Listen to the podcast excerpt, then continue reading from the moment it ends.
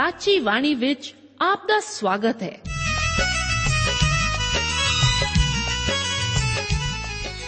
ਪ੍ਰਿय ਸ਼੍ਰੋਤਾ, ਇਹ ਸਾਚੀ ਬਾਣੀ ਕੀ ਹੈ?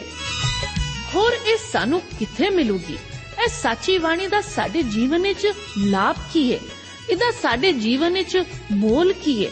ਇਹ ਸਾਰੇ ਪ੍ਰਸ਼ਨਾਂ ਦਾ ਉੱਤਰ ਸਾਨੂੰ ਇੱਕੋ ਹੀ ਜਗ੍ਹਾ ਲੱਭ ਸਕਦਾ ਹੈ ਤੇ ਉਹ ਹੈ ਜੀਵਤ ਵਚਨ ਧਰਮ ਸ਼ਾਸਤਰ ਬਾਈਬਲ।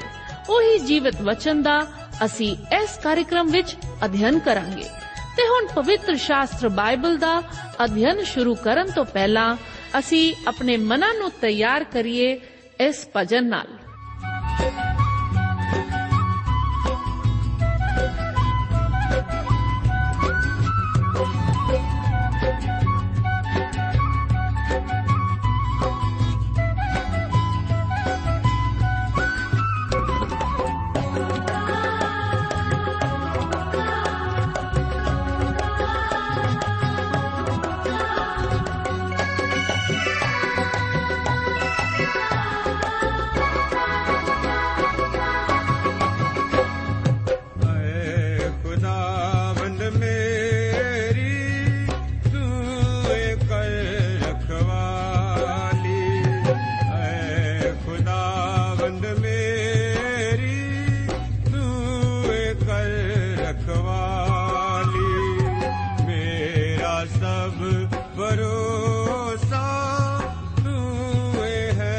Shabbat.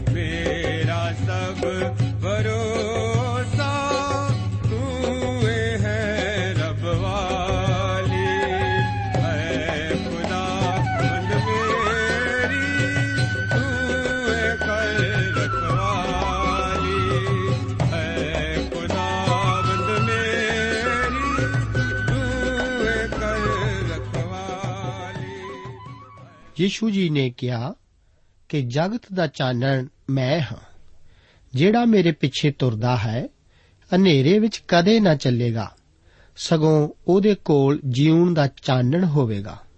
ਪਿਆਰੇ ਅਜ਼ੀਜ਼ੋ, ਇਸ ਬਾਈਬਲ ਧਰਮ ਸ਼ਾਸਤਰ ਦੇ ਅਧਿਐਨ ਪ੍ਰੋਗਰਾਮ ਵਿੱਚ ਲੇਵੀਆਂ ਦੀ ਪੋਥੀ, ਉਸ ਦਾ 2 ਅਧਿਆਏ, ਉਸ ਦੀ 11 ਆਇਤ ਤੋਂ ਲੈ ਕੇ 16 ਆਇਤ ਅਤੇ ਤੀਸਰਾ ਅਧਿਆਏ ਉਸ ਦੀ 1 ਆਇਤ ਤੋਂ ਲੈ ਕੇ 7 ਆਇਤ ਤੱਕ ਅਧਿਐਨ ਕਰਨ ਲਈ ਇਸ ਪ੍ਰੋਗਰਾਮ ਵਿੱਚ ਮੈਂ ਆਪ ਦਾ ਸਵਾਗਤ ਕਰਦਾ ਹਾਂ। ਆਓ, ਅਸੀਂ ਪਹਿਲਾਂ ਦੂਸਰਾ ਅਧਿਆਏ ਉਸ ਦੀ 11 ਤੋਂ 16 ਆਇਤ ਤੱਕ ਦੇ ਵਚਨਾਂ ਨੂੰ ਪੜ੍ਹ ਲਈਏ। ਲਿਖਿਆ ਹੈ, ਮੈਦੇ ਦੀ ਭੇਟ ਵਿੱਚ ਜੋ ਤੁਸਾਂ ਯਹੋਵਾ ਦੇ ਅੱਗੇ ਲਿਆਉਣੀ, ਕੁਝ ਖਮੀਰ ਨਾ ਹੋਵੇ, ਕਿਉਂ ਜੋ ਤੁਸਾਂ ਯਹੋਵਾ ਦੇ ਅੱਗੇ ਕਿਸੇ ਅੱਗ ਦੀ ਭੇਂਟ ਵਿੱਚ ਨਾ ਖਮੀਰ, ਨਾ ਕੁਝ ਸ਼ਹਿਦ ਸਾੜਨਾ। ਪਹਿਲੇ ਫਲਾਂ ਦੇ ਚੜਾਵੇ ਦੀ ਗੱਲ ਵਿੱਚ, ਤੁਸਾਂ ਉਹਨਾਂ ਨੂੰ ਯਹੋਵਾ ਦੇ ਅੱਗੇ ਚੜਾਉਣਾ, ਪਰ ਉਹ ਸੁਗੰਧਤਾ ਕਰਕੇ ਜਗਵੇਦੀ ਦੇ ਉੱਤੇ ਸਾੜਿਆ ਨਾ ਜਾਏ। ਅਤੇ ਆਪਣੀ ਮੈਦੇ ਦੀ ਭੇਂਟ ਦੇ ਸਭਨਾ ਚੜਾਵਿਆਂ ਵਿੱਚ ਲੂਣ ਰਲਾਵੀਂ। ਅਤੇ ਆਪਣੀ ਮੈਦੇ ਦੀ ਭੇਂਟ ਵਿੱਚ ਤੂੰ ਆਪਣੇ ਪਰਮੇਸ਼ਵਰ ਦੇ ਨੇਮ ਦਾ ਲੂਣ ਨਾ ਘਟਾਵੀਂ ਆਪਣੀਆਂ ਸਾਰੀਆਂ ਭੇਟਾਂ ਵਿੱਚ ਤੂੰ ਲੂਣ ਚੜਾਵੀਂ। ਅਤੇ ਜੇ ਤੂੰ ਆਪਣੀਆਂ ਪਹਿਲਿਆਂ ਫਲਾਂ ਦੀ ਇੱਕ ਮੈਦੇ ਦੀ ਭੇਂਟ ਯਹੋਵਾ ਦੇ ਅੱਗੇ ਚੜਾਵੇਂ, ਤਾਂ ਤੂੰ ਮੈਦੇ ਦੀ ਭੇਂਟ ਵਿੱਚ ਆਪਣੇ ਪਹਿਲੇ ਫਲਾਂ ਦੇ ਦਾਣਿਆਂ ਦੇ ਹਰ ਸਿੱਟੇ ਅੱਗ ਨਾਲ ਭੁੰਨੇ ਹੋਏ, ਅਰਥਾਤ ਪੂਰੇ ਸਿੱਟਿਆਂ ਵਿੱਚੋਂ ਦਲੇ ਹੋਏ ਦਾਣੇ ਚੜਾਵੀਂ ਅਤੇ ਤੂੰ ਉਸ ਤੇ ਤੇਲ ਪਾਵੀਂ ਅਤੇ ਉਸ ਦੇ ਉੱਤੇ ਲੁਬਾਨ ਧਰੀ। ਇਹ ਇੱਕ ਮੈਦੇ ਦੀ ਭੇਟ ਹੈ। ਅਤੇ ਜਾਜਕ ਉਸ ਦੇ ਸਿਮਰਨ ਦੇ ਲਈ ਉਸ ਦਿਆਂ ਦਲਿਆਂ ਹੋਇਆਂ ਦਾਣਿਆਂ ਵਿੱਚੋਂ ਅਤੇ ਉਸ ਦੇ ਤੇਲ ਵਿੱਚੋਂ ਕੁਝ ਲੈ ਕੇ ਉਸ ਦੇ ਸਾਰੇ ਲੁਬਾਨ ਸਣੇ ਸਾੜੇ ਇਹ ਯਹੋਵਾ ਦੇ ਅੱਗੇ ਇੱਕ ਅੱਗ ਦੀ ਭੇਟ ਹੈ। ਜੋ ਸਮਗਰੀ ਇਸ ਮੈਦੇ ਦੀ ਭੇਟ ਵਿੱਚ ਨਹੀਂ ਸ਼ਾਮਲ ਕੀਤੀ ਗਈ ਸੀ ਉਸ ਦਾ ਵੀ ਇੰਨਾ ਹੀ ਮਹੱਤਵ ਹੈ ਜਿੰਨਾ ਕਿ ਇਸ ਵਿੱਚ ਸ਼ਾਮਲ ਕੀਤੀ ਸਮਗਰੀ ਦਾ ਹੈ। ਜਿਨ੍ਹਾਂ ਵਸਤਾਂ ਨੂੰ ਇਸ ਭੇਟ ਵਿੱਚ ਸ਼ਾਮਲ ਨਾ ਕਰਨ ਦਾ ਜ਼ਿਕਰ ਹੈ ਉਹਨਾਂ ਵਿੱਚ ਦੋ ਵਸਤਾਂ ਦੇ ਨਾਮ 11 ਆਇਤ ਵਿੱਚ ਦਿੱਤੇ ਗਏ ਹਨ। ਉਹ ਹਨ ਖਮੀਰ ਅਤੇ ਸ਼ਹਿਦ ਖਮੀਰ ਦਾ ਜ਼ਿਕਰ ਬਾਈਬਲ ਧਰਮ ਸ਼ਾਸਤਰ ਵਿੱਚ ਅਕਸਰ ਆਉਂਦਾ ਹੈ ਅਤੇ ਗਲਤ ਸਿਧਾਂਤ ਨੂੰ ਹੀ ਇਹ ਦਰਸਾਉਂਦਾ ਹੈ। ਫਰੀਸੀਆਂ ਦੇ ਖਮੀਰ ਤੋਂ ਚੌਕਸ ਰਹਿਣ ਤੋਂ ਭਾਵ ਫਰੀਸੀਆਂ ਦੀ ਸਿੱਖਿਆ ਤੋਂ ਹੀ ਸੀ। ਅਸਲ ਵਿੱਚ ਗਲਤ ਸਿੱਖਿਆ ਅਤੇ ਸਿਧਾਂਤ ਹੀ ਖਮੀਰ ਹੈ। ਇਸੇ ਕਰਕੇ ਇਸ ਨੂੰ ਭੇਟ ਵਿੱਚੋਂ ਬਾਹਰ ਰੱਖਿਆ ਗਿਆ ਸੀ। ਇਸ ਦਾ ਭਾਵ ਮਸੀਹ ਦੇ ਜੀਵਨ ਦੇ ਨਿਸ਼ਪਾਪ ਹੋਣ ਤੋਂ ਹੀ ਸੀ। ਸ਼ਾਇਦ ਨੂੰ ਵੀ ਇਸ ਵਿੱਚ ਸ਼ਾਮਲ ਨਹੀਂ ਸੀ ਕੀਤਾ ਗਿਆ। ਇਹ ਸੁਭਾਵਿਕ ਮਿਠਾਸ ਨੂੰ ਦਰਸਾਉਂਦਾ ਹੈ। ਇਹ ਵੀ ਖਮੀਰ ਦੀ ਤਰ੍ਹਾਂ ਹੀ ਫੁੱਲਦਾ ਹੈ। ਅਸੀਂ ਅਕਸਰ ਅਜਿਹੇ ਲੋਕਾਂ ਨੂੰ ਦੇਖਦੇ ਹਾਂ ਜੋ ਕਿ ਬਾਹਰੀ ਤੌਰ ਤੇ ਬਹੁਤ ਪਵਿੱਤਰ ਅਤੇ ਨੇਕ ਹੋਣ ਦਾ ਢੋਂਗ ਕਰਦੇ ਹਨ। ਉਹ ਆਪ ਨੂੰ ਵੀਰ ਜੀ ਅਤੇ ਹੋਰ ਸਤਿਕਾਰਪੂਰਨ ਸ਼ਬਦਾਂ ਨਾਲ ਸੰਬੋਧਿਤ ਕਰਦੇ ਨਹੀਂ ਥੱਕਦੇ। ਪਰ ਅਸਲ ਵਿੱਚ ਇੱਕ ਗੋਲੀ ਮਾਰ ਕੇ ਮਾਰਨ ਵਾਲੇ ਨਾਲੋਂ ਵੀ ਉਹ ਜ਼ਿਆਦਾ ਖਤਰਨਾਕ ਹਨ। ਇਹੋ ਜਿਹਾ ਸ਼ਾਇਦ ਉਹਨਾਂ ਦੇ ਜੀਵਨ ਵਿੱਚ ਹੁੰਦਾ ਹੈ।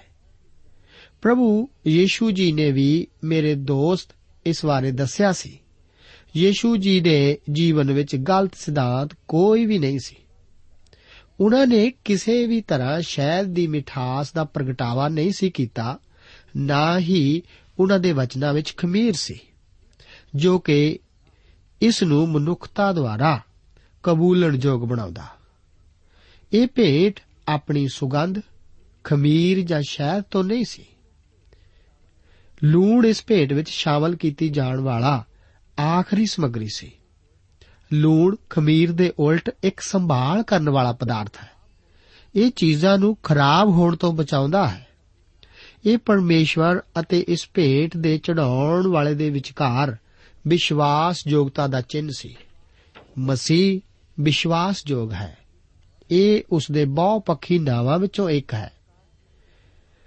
ਪ੍ਰਕਾਸ਼ ਦੀ ਪੋਥੀ ਉਸ ਦਾ 19 ਅਧਿਆਇ ਉਸ ਦੀ 11 ਅਧ ਵਿੱਚ ਲਿਖਿਆ ਹੈ, ਉਹ ਵਫਾਦਾਰ ਅਤੇ ਸੱਚਾ ਹੈ। ਉਹ ਪ੍ਰਭੂ ਯੀਸ਼ੂ ਮਸੀਹ ਹੀ। ਹੈ ਮਸੀਹ ਨੇ ਆਪਣੇ ਆਪ ਨੂੰ ਪਰਮੇਸ਼ਵਰ ਅੱਗੇ ਭੇਟ ਕੀਤਾ। ਉਸ ਦੀ ਕਿਰਪਾ ਦੇ ਦੁਆਰਾ ਅਸੀਂ ਆਪਣੇ ਆਪ ਨੂੰ ਪਰਮੇਸ਼ਵਰ ਅੱਗੇ ਭੇਟ ਕਰ ਸਕਦੇ ਹਾਂ। ਸਾਨੂੰ ਵਿਸ਼ਵਾਸਯੋਗ ਪਾਏ ਜਾਣ ਦੀ ਲੋੜ ਹੈ। ਮਸੀਹੀ ਵਿਸ਼ਵਾਸੀਆਂ ਨੂੰ ਜਗਤ ਵਿੱਚ ਲੂਣ ਹੋਣਾ ਚਾਹੀਦਾ ਹੈ। ਅਜਿਹਾ ਅਸੀਂ ਆਪਣੇ ਆਪ ਨੂੰ ਪਰਮੇਸ਼ਵਰ ਅੱਗੇ ਜਿਉਂਦਾ ਬਲੀਦਾਨ ਕਰਕੇ ਹੀ ਕਰਦੇ ਹਾਂ। ਰੋਮੀਆਂ ਦੀ ਪੱਤਰੀ ਉਸ ਦਾ 12 ਅਧਿਆਏ, ਉਸ ਦੀਆਂ ਪਹਿਲੀਆਂ ਦੋ ਆਇਤਾਂ ਵਿੱਚ ਵੀ ਸਾਨੂੰ ਪਰਮੇਸ਼ਵਰ ਦਾ ਵਚਨ ਇਹੀ ਹਦਾਇਤ ਦਿੰਦਾ ਹੈ।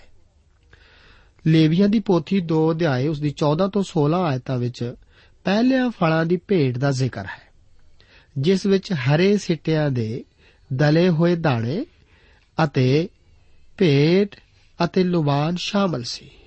ਇਸ ਵਿੱਚ ਤੇਲ ਵੀ ਸ਼ਾਮਲ ਸੀ। ਇਸ ਦਾ ਜ਼ਿਕਰ ਲੇਵੀਆਂ ਦੀ ਪੋਥੀ ਉਸ ਦਾ 23 ਅਧਿਆਏ, ਉਸ ਦੀ 9 ਤੋਂ 14 ਆਇਤ ਵਿੱਚ ਮਿਲਦਾ ਹੈ। ਇਹ ਇੱਕ ਮੈਦੇ ਦੀ ਭੇਟ ਦੇ ਨਾਲ-ਨਾਲ ਪੈਂਤੇਕੁਸ ਦਾ ਪਰਵ ਵੀ ਸੀ। ਇਹ ਮੈਦੇ ਦੀ ਭੇਟ ਮਸੀਹ ਦੀ ਪਵਿੱਤਰਤਾ ਨੂੰ ਦਰਸਾਉਂਦੀ ਹੈ। ਇਹ ਵਿਸ਼ਵਾਸੀਆਂ ਦੀ ਮਸੀਹ ਵਿੱਚ ਪਵਿੱਤਰਤਾ ਨੂੰ ਵੀ ਜ਼ਾਹਿਰ ਕਰਦੀ ਹੈ। ਇਹ ਮਸੀਹ ਦੀ ਪੂਰਨ ਮਨੁੱਖਤਾ ਦੀ ਤਸਵੀਰ ਪੇਸ਼ ਕਰਦੀ ਹੈ। ਇਸ ਦੇ ਨਾਲ ਹੀ ਅਸੀਂ ਹੁਣ ਲੇਵੀਆਂ ਦੀ ਪੋਥੀ ਦੇ ਤੀਸਰੇ ਅਧਿਆਇ ਵਿੱਚ ਦਾਖਲ ਹੁੰਦੇ ਹਾਂ। ਆਓ ਅਸੀਂ ਇਸ ਅਧਿਆਇ ਵਿੱਚੋਂ 1 ਤੋਂ ਲੈ ਕੇ 7 ਆਇਤਾਂ ਤੱਕ ਦੇ ਵਚਨਾਂ ਨੂੰ ਪੜ੍ਹੀਏ। ਲਿਖਿਆ ਹੈ, ਜੇ ਉਸ ਦਾ ਚੜਾਵਾ ਸੁਖ ਸਾਧ ਦੀ ਬਲੀ ਹੋਵੇ, ਜੇ ਉਹ ਉਸ ਨੂੰ ਵਗ ਵਿੱਚੋਂ ਚੜਾਵੇ, ਭਾਵੇਂ ਉਹ ਬਲਦ, ਭਾਵੇਂ ਗਊ ਹੋਵੇ ਉਸ ਨੂੰ ਯਹੋਵਾ ਦੇ ਅੱਗੇ ਬੱਜ ਤੋਂ ਰਹਿਤ ਚੜਾਵੇ ਅਤੇ ਉਹ ਆਪਣਾ ਹੱਥ ਆਪਣੀ ਭੇਟ ਦੇ ਸਿਰ ਉੱਤੇ ਧਰ ਕੇ ਉਸ ਨੂੰ ਮੰਡਲੀ ਦੇ ਡੇਰੇ ਦੇ ਬੂਹੇ ਕੋਲ ਕੱਟ ਸੁੱਟੇ ਅਤੇ ਹਾਰੂਨ ਦੇ ਪੁੱਤਰ ਜਾਜਕ ਉਸ ਦਾ ਲਹੂ ਜਗਵੇਦੀ ਦੇ ਉੱਤੇ ਚੁਫੇਰੇ ਛਿੜਕਣ ਅਤੇ ਉਹ ਸੁਖ ਸਾਨ ਦੀ ਬਲੀ ਵਿੱਚੋਂ ਇੱਕ ਅੱਗ ਦੀ ਭੇਟ ਜੋ ਹਵਾ ਦੇ ਅੱਗੇ ਚੜਾਵੇ। ਉਹ ਚਰਵੀ ਜਿਹੜੀ ਆਂਦਰਾਂ ਨੂੰ ਕੱਜਦੀ ਹੈ ਅਤੇ ਉਹ ਸਾਰੀ ਚਰਵੀ ਜੋ ਆਂਦਰਾਂ ਦੇ ਉੱਤੇ ਹੈ ਅਤੇ ਦੋਵੇਂ ਗੁਰਦੇ ਅਤੇ ਵੱਖੀਆਂ ਦੇ ਕੋਲ, ਉਹਨਾਂ ਉੱਤੇ ਜਿਹੜੀ ਚਰਬੀ ਹੈ ਅਤੇ ਉਸ ਝਿੱਲੀ ਨੂੰ ਜੋ ਕਲੇਜੇ ਉੱਤੇ ਹੈ, ਗੁਰਦਿਆਂ ਸਣੇ ਉਹ ਵੱਖਰੀ ਕਰੇ। ਅਤੇ ਹਾਰੂਨ ਦੇ ਪੁੱਤਰ ਉਸ ਨੂੰ ਹੋਮ ਬਲੀ ਦੇ ਉੱਤੇ, ਜੋ ਅੱਗ ਦੀ ਲੱਕੜ ਦੇ ਉੱਤੇ ਹੈ, ਜਗਵੇਦੀ ਦੇ ਉੱਤੇ ਸਾੜੇ। ਇਹ ਯਹੋਵਾ ਦੇ ਅੱਗੇ ਇੱਕ ਸੁਗੰਧਤਾ ਅੱਗ ਦੀ ਭੇਟ ਹੈ। ਅਤੇ ਜੇ ਉਸ ਦੀ ਸੁਖ ਸਾਂਦ ਦੀ ਬਲੀ ਦੀ ਭੇਟ ਜੋ ਹੋਵਾ ਦੇ ਅੱਗੇ ਇੱਜੜ ਵਿੱਚੋਂ ਹੋਵੇ, ਤਾਂ ਭਾਵੇਂ ਨਰ ਜਾਂ ਮਦੀਨ ਹੋਵੇ, ਉਸ ਨੂੰ ਬੱਜ ਤੋਂ ਰਹਿਤ ਚੜਾਵੇ। ਅਤੇ ਜੇ ਉਹ ਆਪਣੀ ਭੇਟ ਵਿੱਚ ਲੇਲਾ ਚੜਾਵੇ, ਤਾਂ ਉਹ ਉਸ ਨੂੰ ਯਹੋਵਾ ਦੇ ਅੱਗੇ ਚੜਾਵੇ। ਇਸ ਅਧਿਆਏ ਦਾ ਮੁੱਖ ਵਿਸ਼ਾ ਸੁਖ ਸਾਧ ਦੀ ਬਲੀ ਹੈ। ਇਹ ਬਲੀ ਵਿਸ਼ਵਾਸੀਆਂ ਦੀ ਪ੍ਰਭੂ ਯੀਸ਼ੂ ਮਸੀਹ ਦੇ ਦੁਆਰਾ ਪਰਮੇਸ਼ਰ ਪਿਤਾ ਨਾਲ ਸੰਗਤੀ ਦਾ ਜ਼ਿਕਰ ਕਰਦੀ ਹੈ। ਜਿਸ ਵਿੱਚੋਂ ਇੱਕ ਰਾਸਤੇ ਦੁਆਰਾ ਆਪ ਅਤੇ ਮੈਂ ਪਰਮੇਸ਼ਵਰ ਕੋਲ ਆ ਸਕਦੇ ਹਾਂ। ਉਹ ਯੀਸ਼ੂ ਮਸੀਹ ਦੁਆਰਾ ਹੀ ਹੈ। ਸਿਰਫ ਉਹੀ ਇੱਕੋ ਇੱਕ ਰਾਸਤਾ ਹੈ। ਕੋਈ ਵੀ ਇੱਕ ਭੇਟ ਮਸੀਹ ਦੇ ਵਿਅਕਤੀਤਵ ਦੇ ਬਹੁਮੁਖੀ ਅਚੰਭਿਆਂ ਅਤੇ ਉਸ ਦੇ ਤੇਜ ਨੂੰ ਉਜਾਗਰ ਨਹੀਂ ਕਰ ਸਕਦੀ। ਇਸੇ ਉਦੇਸ਼ ਲਈ ਹੀ ਨਵੇਂ ਨੇਮ ਦੀਆਂ ਚਾਰ ਇੰਜੀਲਾਂ ਦੀ ਤਰ੍ਹਾਂ ਪੁਰਾਣੇ ਨੇਮ ਵਿੱਚ ਪੰਜ ਬਲੀਆਂ ਜਾਂ ਭੇਟਾਂ ਦਾ ਜ਼ਿਕਰ ਪੁਰਾਣੇ ਨੇਮ ਵਿੱਚ ਆਉਂਦਾ ਹੈ। ਸੁਖ ਸਾਨ ਦੀ ਬਲੀ ਅਤੇ ਹੋਮ ਬਲੀ ਵਿੱਚ ਕਾਫੀ ਸਮਾਨਤਾਵਾਂ ਦੇ ਨਾਲ-ਨਾਲ ਕਾਫੀ ਗੂੜੇ ਫ਼ਰਕ ਵੀ ਹਨ। ਸੁਖ ਸਾਨ ਦੀ ਬਲੀ ਵੀ ਇੱਕ ਮਹੱਤਵਪੂਰਨ ਬਲੀ ਹੈ। ਇਹ ਬਲੀ ਉਸ ਮੇਲ ਦਾ ਜ਼ਿਕਰ ਨਹੀਂ ਕਰਦੀ ਜੋ ਕਿ ਮਸੀਹ ਨੇ ਸਲੀਬ ਉੱਤੇ ਆਪਣਾ ਲਹੂ ਬਹਾ ਕੇ ਕਰਾਇਆ ਕਿਉਂਕਿ ਉਹ ਤਾਂ ਪਾਪ ਨਾਲ ਸੰਬੰਧਿਤ ਸੀ ਅਤੇ ਬਗੈਰ ਸੁਗੰਧੀ ਵਾਲੀ ਭੇਟ ਦੇ ਅਧੀਨ ਹੀ ਆਉਂਦਾ ਹੈ। ਇਹ ਤਾਂ ਮਸੀਹ ਨੂੰ ਸਾਡਾ ਮੇਲ ਬਣਾਏ ਜਾਣ ਨਾਲ ਸੰਬੰਧਿਤ ਹੈ, ਜਿਸ ਬਾਰੇ ਪੌਲਸ ਰਸੂਲ ਕੋਲੋਸੀਆਂ ਦੀ ਪੱਤਰੀ 1 ਅਧਿਆਏ ਉਸ ਦੀ 20 ਤੋਂ 22 ਆਇਤ ਤੱਕ ਬਿਆਨ ਕਰਦਾ ਹੈ ਕਿ ਉਸ ਦੀ ਸਲੀਬ ਦੇ ਲਹੂ ਦੇ ਵਸੀਲੇ ਮੇਲ ਕਰਾ ਕੇ ਧਰਤੀ ਉਤਲੀਆਂ ਅਤੇ ਆਕਾਸ਼ ਉਤਲੀਆਂ ਸਾਰੀਆਂ ਵਸਤਾਂ ਨੂੰ ਉਸ ਦੇ ਰਾਹੀਂ, ਹਾਂ, ਉਸੇ ਦੇ ਰਾਹੀਂ ਆਪਣੇ ਨਾਲ ਮਿਲਾਵੇ। ਅਤੇ ਸਾਨੂੰ ਜਿਹੜੇ ਅੱਗੇ ਅੱਡ ਹੋਏ ਹੋਏ ਅਤੇ ਆਪਣੇ ਕੁਕਰਮਾਂ ਦੇ ਕਾਰਨ ਮਨੋਵੈਰੀ ਸਾਓ ਉਸ ਨੇ ਹੁਣ ਉਹਦੀ ਮਾਸ ਦੀ ਕਾਇਆ ਨਾਲ ਮੌਤ ਦੇ ਵਸੀਲੇ ਮਿਲਾ ਲਿਆ ਤਾਂ ਜੋ ਉਹ ਤੁਹਾਨੂੰ ਪਵਿੱਤਰ નિર્ਦੋਸ਼ ਅਤੇ ਬੇਇਲਜ਼ਾਮ ਆਪਣੇ ਸਨਮੁਖ ਖੜਾ ਕਰੇ। ਇਹ ਉਸ ਦੇ ਸਲੀਬ ਉੱਤੇ ਲਹੂ ਬਹਾਉਣ ਨਾਲ ਕਰਾਏ ਮੇਲ ਦੀ ਬਜਾਏ ਉਸ ਮੇਲ ਦਾ ਜ਼ਿਕਰ ਕਰਦੀ ਹੈ, ਜੋ ਉਹ ਸਲੀਬ ਉੱਤੇ ਬਹਾਏ ਲਹੂ ਦੇ ਕਾਰਨ ਖੁਦ ਹੈ। ਉਹ ਹੀ ਖੁਦ ਸਾਰੇ ਵਿਸ਼ਵਾਸੀਆਂ ਦੇ ਇਕੱਠੇ ਹੋਣ ਦੀ ਥਾਂ ਹੈ। ਸਿਰਫ ਮਸੀਹ ਹੀ ਹੈ, ਜੋ ਕਿ ਉਹਨਾਂ ਦੀਵਾਰਾਂ ਨੂੰ ਢਾ ਸਕਦਾ ਹੈ, ਜੋ ਕਿ ਵਿਅਕਤੀਆਂ, ਪਰਿਵਾਰਾਂ, ਧਰਮਾਂ ਜਾਤੀਆਂ ਅਤੇ ਕੌਮਾਂ ਨੂੰ ਵੱਖਰੇ ਕਰਦੀਆਂ ਹਨ। ਸਾਰੇ ਮਸੀਹ ਵਿੱਚ ਇੱਕ ਕੀਤੇ ਜਾਂਦੇ ਹਨ। ਸਿਰਫ ਵਿਸ਼ਵਾਸੀ ਹੀ ਮਸੀਹ ਦੀਆਂ ਸੁੰਦਰਤਾਵਾਂ, ਤੇਜ਼ ਅਤੇ ਅਚੰਭਿਆਂ ਵਿੱਚ ਸ਼ਰੀਕ ਹੋਣ ਲਈ ਇਕੱਠੇ ਹੋ ਸਕਦੇ ਹਨ।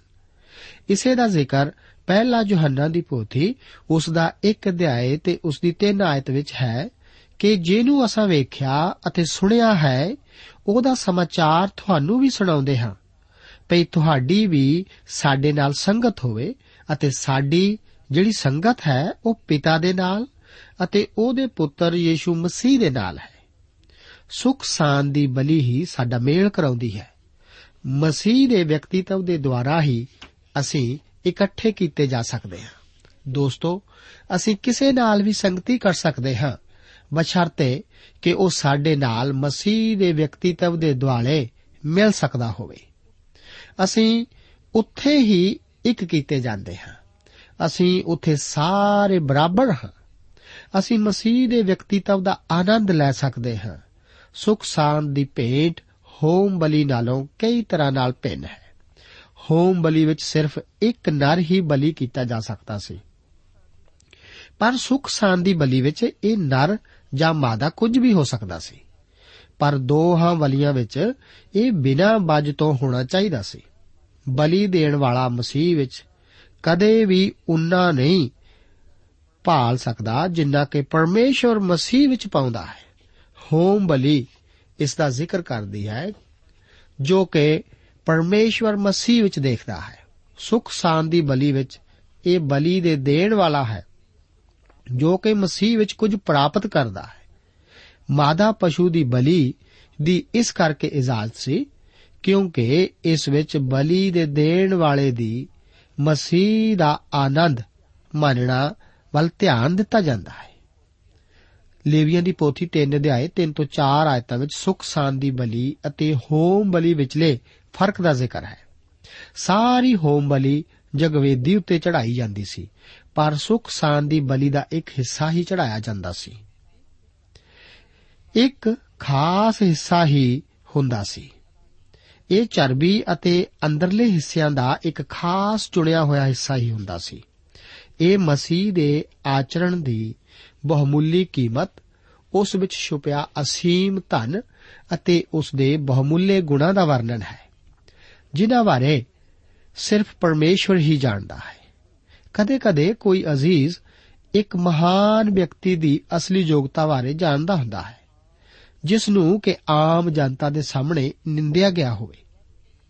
ਮੇਰੀ ਸੇਵਾ ਦੇ ਕੁਝ ਆਰੰਭਿਕ ਸਾਲਾਂ ਵਿੱਚ ਮੇਰੀ ਜਾਣ ਪਛਾਣ ਇੱਕ ਮਹਾਨ ਪ੍ਰਚਾਰਕ ਨਾਲ ਹੋਈ, ਜੋ ਕਿ ਆਪਣੇ ਪਰਿਵਾਰ ਸਮੇਤ ਮੇਰਾ ਦੋਸਤ ਬਣ ਗਿਆ।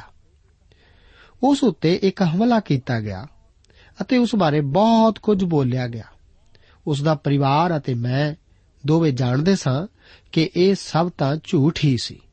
ਇਸੇ ਤਰ੍ਹਾਂ ਹੀ ਮਸੀਹ ਬਾਰੇ ਵੀ ਬਹੁਤ ਸਾਰੀਆਂ ਗੱਲਾਂ ਮਸੀਹ ਬਾਰੇ ਵੀ ਕਹੀਆਂ ਜਾਂਦੀਆਂ ਹਨ, ਜੋ ਕਿ ਸੱਚ ਨਹੀਂ ਹਨ। ਬਹੁਤ ਸਾਰੇ ਲੋਕ ਆਖਦੇ ਹਨ ਕਿ ਮਸੀਹ ਬਾਰੇ ਫਲਾਨੀ ਫਲਾਨੀ ਗੱਲ ਨੂੰ ਮੈਂ ਨਹੀਂ ਸਮਝ ਸਕਦਾ ਅਤੇ ਨਾ ਹੀ ਜਾਣਦਾ ਹਾਂ।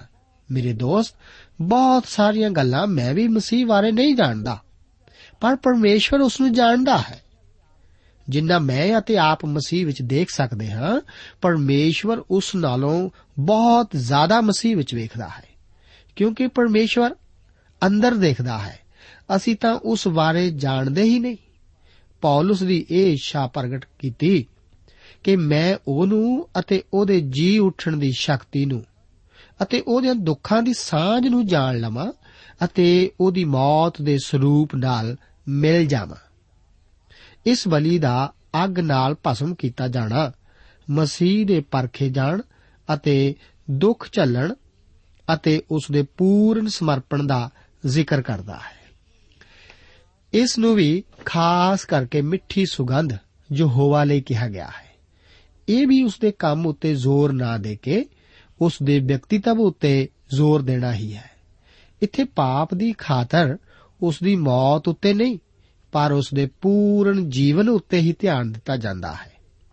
ਸਲੀਬ ਦੇ ਪਹਿਲੇ ਤਿੰਨਾਂ ਘੰਟਿਆਂ ਦੇ ਦੌਰਾਨ ਵੀ ਮਸੀਹ ਮਨੁੱਖਾਂ ਦੇ ਹੱਥੋਂ ਹੀ ਦੁੱਖ ਸਹਿ ਰਿਹਾ ਸੀ।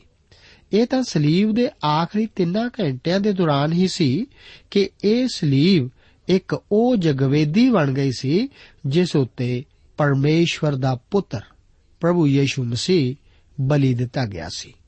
ਧਿਆਨ ਕਰੋ ਕਿ ਇਹ ਸੁਖ ਸਾਂਦ ਦੀ ਬਲੀ ਹੋਮ ਬਲੀ ਦੇ ਨਾਲ ਰੱਖੀ ਜਾਂਦੀ ਸੀ, ਤਾਂ ਕਿ ਮਸੀਹ ਦੀਆਂ ਅੰਦਰੂਨੀ ਕਦਰਾਂ ਕੀਮਤਾਂ ਅਤੇ ਉਸ ਦੇ ਤੇਜ ਉੱਤੇ ਪੂਰੀ ਪੂਰੀ ਝਾਤ ਮਾਰੀ ਜਾ ਸਕੇ। ਅੱਗੇ 6 ਅਤੇ 7 ਆਇਤਾਂ ਵਿੱਚ ਅਸੀਂ ਦੇਖਦੇ ਹਾਂ ਕਿ ਇਹ ਬਲੀ ਤਾਂ ਇੱਜੜ ਦੇ ਵਿੱਚੋਂ ਹੀ ਦਿੱਤੀ ਜਾਂਦੀ ਸੀ। ਉਹ ਲੇਲਾ ਖਾਸ ਤੌਰ ਤੇ ਮਸੀਹ ਦੇ ਆਚਰਣ ਨੂੰ ਪੇਸ਼ ਕਰਦਾ ਹੈ ਅਤੇ ਇਸੇ ਕਰਕੇ ਇਹ ਇੱਕ ਅਸੁਭਾਵਿਕ ਤੌਰ ਤੇ ਸੁਖ ਸਾਨ ਦੀ ਬਲੀ ਲਈ ਇੱਕ ਢੁਕਮੀ ਬਲੀ ਸੀ। ਇਸ ਦੇ ਉਲਟ ਇੱਕ ਬੈਲ ਅਤੇ ਚਤਰਾ ਪ੍ਰਭੂ ਦੀ ਸੇਵਾ ਦੇ ਸੇਵਕਾਈ ਦੇ ਪੱਖ ਦਾ ਬਿਆਨ ਕਰਦਾ ਹੈ। ਬੈਲ ਇੱਕ ਘਰੇਲੂ, ਪਾਲਤੂ ਪਸ਼ੂ ਹੋਣ ਕਰਕੇ ਭਾਰ ਢੋਣ ਅਤੇ ਖੇਤਾਂ ਵਿੱਚ ਹਲ ਚਲਾਉਣ ਦੇ ਕੰਮ ਆਉਂਦਾ ਸੀ। ਇਹ ਮਨੁੱਖ ਦਾ ਦੋਸਤ ਅਤੇ ਨੌਕਰ ਵੀ ਸੀ। ਮਸੀਹ ਇੱਕ ਸੇਵਕ ਹੁੰਦੇ ਹੋਏ ਵੀ ਇੱਕ ਚਪੜਾਸੀ ਜਾਂ ਜੁੱਤੇ ਪਾਲਿਸ਼ ਕਰਨ ਵਾਲੇ ਦੀ ਤਰ੍ਹਾਂ ਨਹੀਂ ਸੀ। ਉਹ ਮਨੁੱਖ ਦੇ ਹਰ ਆਰਡਰ ਨੂੰ ਸੁਣ ਕੇ ਇੱਧਰ-ਉੱਧਰ ਨਹੀਂ ਸੀ ਭੱਜਦਾ। ਉਹ ਤਾਂ ਪਰਮੇਸ਼ਵਰ ਦੀ ਇੱਛਾ ਨੂੰ ਹੀ ਪੂਰਾ ਕਰਨ ਆਇਆ ਸੀ। ਪਰ ਫਿਰ ਵੀ ਲੇਲਾ ਮਸੀਹ ਦੀ ਉਸ ਦੇ ਜੀਵਨ ਅਤੇ ਮੌਤ ਵਿੱਚ ਮਨੁੱਖ ਨਾਲ ਪਛਾਣ ਕਰਾਉਂਦਾ ਹੈ। ਕੀ ਆਪਨੇ ਇਸ ਉੱਤੇ ਕਦੇ ਧਿਆਨ ਦਿੱਤਾ ਹੈ? ਉਸ ਦੀ ਸੇਵਾ ਦੇ ਸ਼ੁਰੂ ਵਿੱਚ ਯੋਹੰਨਾ ਬਪਤਿਸਮਾ ਦੇਣ ਵਾਲੇ ਨੇ ਉਸ ਵੱਲ ਇਸ਼ਾਰਾ ਕਰਕੇ ਕਿਹਾ ਸੀ ਕਿ ਵੇਖੋ, ਪਰਮੇਸ਼ਵਰ ਦਾ ਲੇਲਾ, ਜਿਹੜਾ ਸੰਸਾਰ ਦੇ ਪਾਪ ਨੂੰ ਚੁੱਕ ਕੇ ਲੈ ਜਾਂਦਾ ਹੈ। ਇਹ ਉਸ ਦੇ ਕੰਮ ਦਾ ਜ਼ਿਕਰ ਕਰਦਾ ਸੀ। ਬਾਅਦ ਵਿੱਚ ਉਸ ਨੇ ਕਿਹਾ ਸੀ ਕਿ ਦੇਖੋ, ਪਰਮੇਸ਼ਵਰ ਦਾ ਲੇਲਾ, ਇਹ ਉਸ ਦੇ ਵਿਅਕਤੀਤਵ ਦਾ ਜ਼ਿਕਰ ਕਰਦਾ ਹੈ। ਸ਼ੁਰੂ ਤੋਂ ਹੀ ਲੇਲਾ ਸੰਸਾਰ ਦੇ ਪਾਪਾਂ ਨੂੰ ਚੁੱਕਣ ਵਿੱਚ ਮਨੁੱਖ ਦੀ ਥਾਂ ਲੈਣ ਅਤੇ ਮਸੀਹ ਦੇ ਗੁਣ ਅਤੇ ਸਮਰੱਥਾ ਨੂੰ ਪੇਸ਼ ਕਰਦਾ ਆਇਆ ਹੈ। ਹਾਬਲ ਦੁਆਰਾ ਪਹਿਲੀ ਬਲੀ ਦਾ ਦਿੱਤਾ ਜਾਣਾ ਵੀ ਇੱਕ ਲੇਲੇ ਦੀ ਬਲੀ ਹੀ ਸੀ।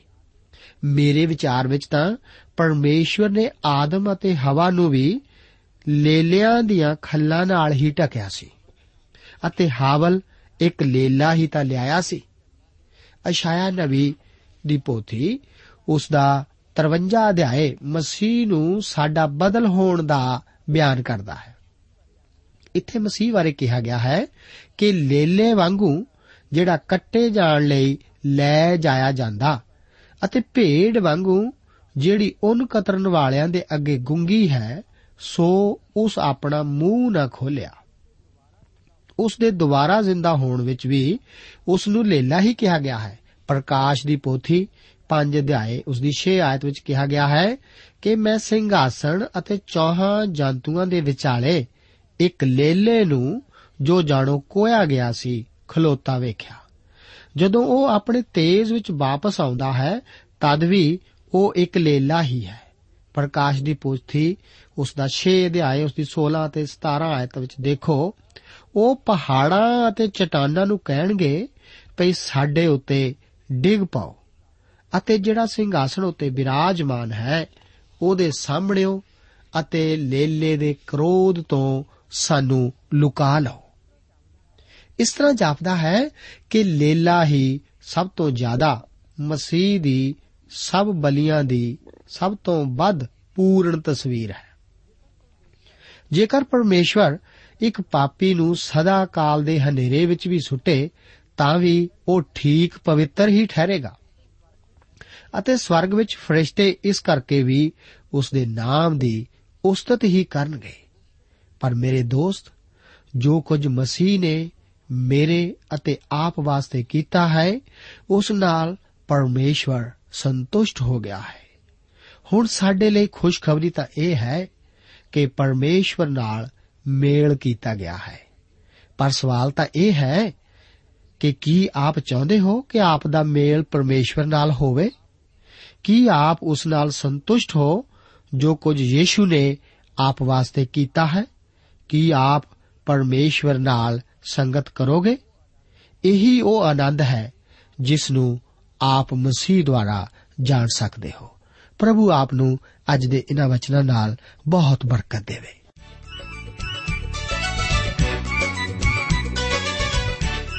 ਦੋਸਤੋ, ਸਾਨੂੰ ਉਮੀਦ ਹੈ ਕਿ ਇਹ ਕਾਰਜਕ੍ਰਮ ਤੁਹਾਨੂੰ ਪਸੰਦ ਆਇਆ ਹੋਵੇਗਾ ਤੇ ਇਹ ਕਾਰਜਕ੍ਰਮ ਸੁਣ ਕੇ ਤੁਹਾਨੂੰ ਬਰਕਤਾਂ ਮਿਲੀਆਂ ਹੋਣਗੀਆਂ। ਜੇ ਤੁਸੀਂ ਇਹ ਕਾਰਜਕ੍ਰਮ ਦੇ ਬਾਰੇ ਕੁਝ ਪੁੱਛਣਾ ਚਾਹੁੰਦੇ ਹੋ, ਤੇ ਸਾਨੂੰ ਇਸ ਪਤੇ ਤੇ ਲਿਖੋ। Program Sachi Bani, post box number 1715 sector 36 Chandigarh 160036 ਪਤਾ ਇੱਕ ਵਾਰ ਫੇਰ ਸੁਣ ਲਓ program Sachi Bani post box number 1715 sector 36 Chandigarh 160036 ਸਾਡਾ ਈਮੇਲ ਪਤਾ ਹੈ punjabi ttb at twr.in ਪਤਾ ਇੱਕ ਵਾਰ ਫੇਰ ਸੁਣ ਲਓ punjabi ttb at twr.in ਹੁਣ ਸਾਡੇ ਪ੍ਰੋਗਰਾਮ ਦਾ ਸਮੇਂ ਸਮਾਪਤ ਹੁੰਦਾ ਹੈ। ਉਮੀਦ ਹੈ ਅਗਲੇ ਪ੍ਰੋਗਰਾਮ ਵਿੱਚ ਤੁਹਾਡੇ ਨਾਲ ਫੇਰ ਪੇਂਟ ਹੋਏਗੀ। ਰੱਬ ਤੁਹਾਨੂੰ ਬਰਕਤ ਦੇ